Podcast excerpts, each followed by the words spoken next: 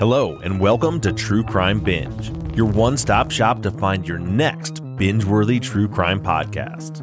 I'm your host, Bob Ruff, and I'm so glad you're here. I'm launching True Crime Binge with our very first episode on February 3rd, and trust me, you're not going to want to miss out on my conversation with our very first guest. So go ahead and subscribe right now, and you'll be one of the first to download episode 1 at 6 a.m. on February 3rd. So, what exactly is True Crime Binge? Well, think Rogan, but instead of spending every episode talking to comedians, fighters, and actors, I'll be talking to other true crime podcast hosts. Every week, we'll learn about a different guest's background and origin story. And so I just remember being in his garage and he's like, we should do a podcast. And, and like he kind of thought it out. And I was like, yeah, okay, what will we talk about? he said, Right. true crime. And I was like, oh no, that seems depressing. Uh, But then he like had all these ideas. We'll, we'll have a beer of the week. I'm like, how does a beer of the week make sense with true crime? right.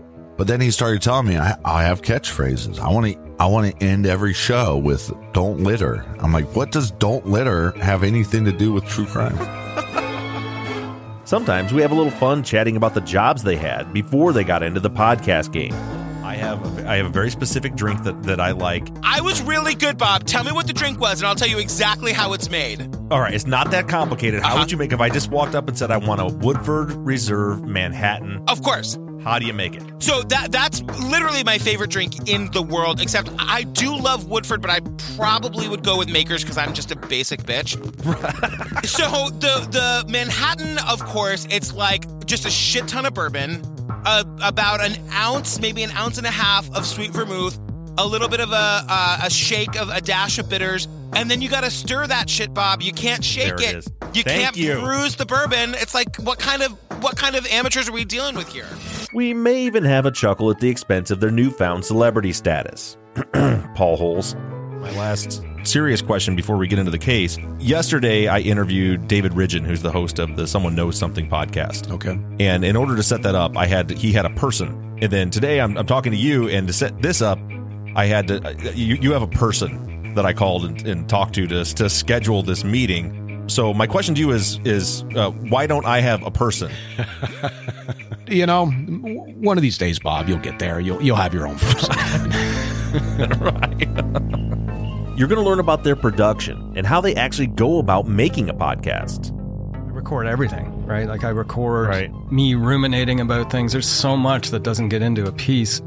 Because if the camera doesn't see it or the mic doesn't hear it, then you don't have it, right? So, and you can't Right. manu- and you can't manufacture it later, and you can't get that moment back. So, I always have to be recording, and basically until almost until I go to bed, uh, and then when I wake up, sometimes even during breakfast, I'm recording. You know, in the new in the new case, season six, I'm constantly eating breakfast with Deborah, uh, and have and, and talking to her. I don't know if you notice some of the conversations are in the hotel breakfast room, but that's when you get those moments. You get those documentary thoughts. You get those real.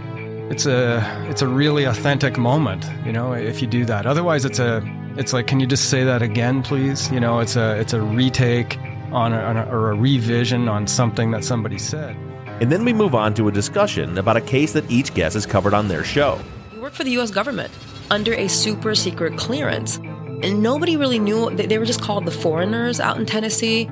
And uh, nobody really knew exactly what they were doing out there. And they would try, he would travel a lot to New York. So there were rumors that he was involved in some kind of Russian mafia thing. Maybe it was a Russian mafia hit. That maybe the government was trying to keep him silent because he knew nuclear secrets. I mean, there were all kinds of conspiracy theories. At the end of the day, it was nothing so glamorous, though. I mean, we, we, we pretty much know what happened to him and who killed him. Depending on the guest, sometimes we even take a deep, dark dive into the psychology of some of the world's most notorious offenders. Why did she do this to me? I just want to know why. You're not going to know why. And if I could tell you why, the answer is not going to be good enough because you're looking at it through this lens of if I can figure out why this individual acts in this way, then I can adjust my actions and my emotions accordingly to not feel so bad about it. When the actual metaphor should be look, you don't live in crazy town. You live over here in relatively normal town, and the minute you drive out of your neighborhood over there to crazy town, you're going to be lost. Every episode will be unique in every way but one. You're going to get a taste of a new true crime podcast every single week. This is the place to find your next true crime binge. New episodes will drop every Wednesday beginning February 3rd. So make sure you go ahead and hit that subscribe button now so you don't miss out when episode 1 goes live.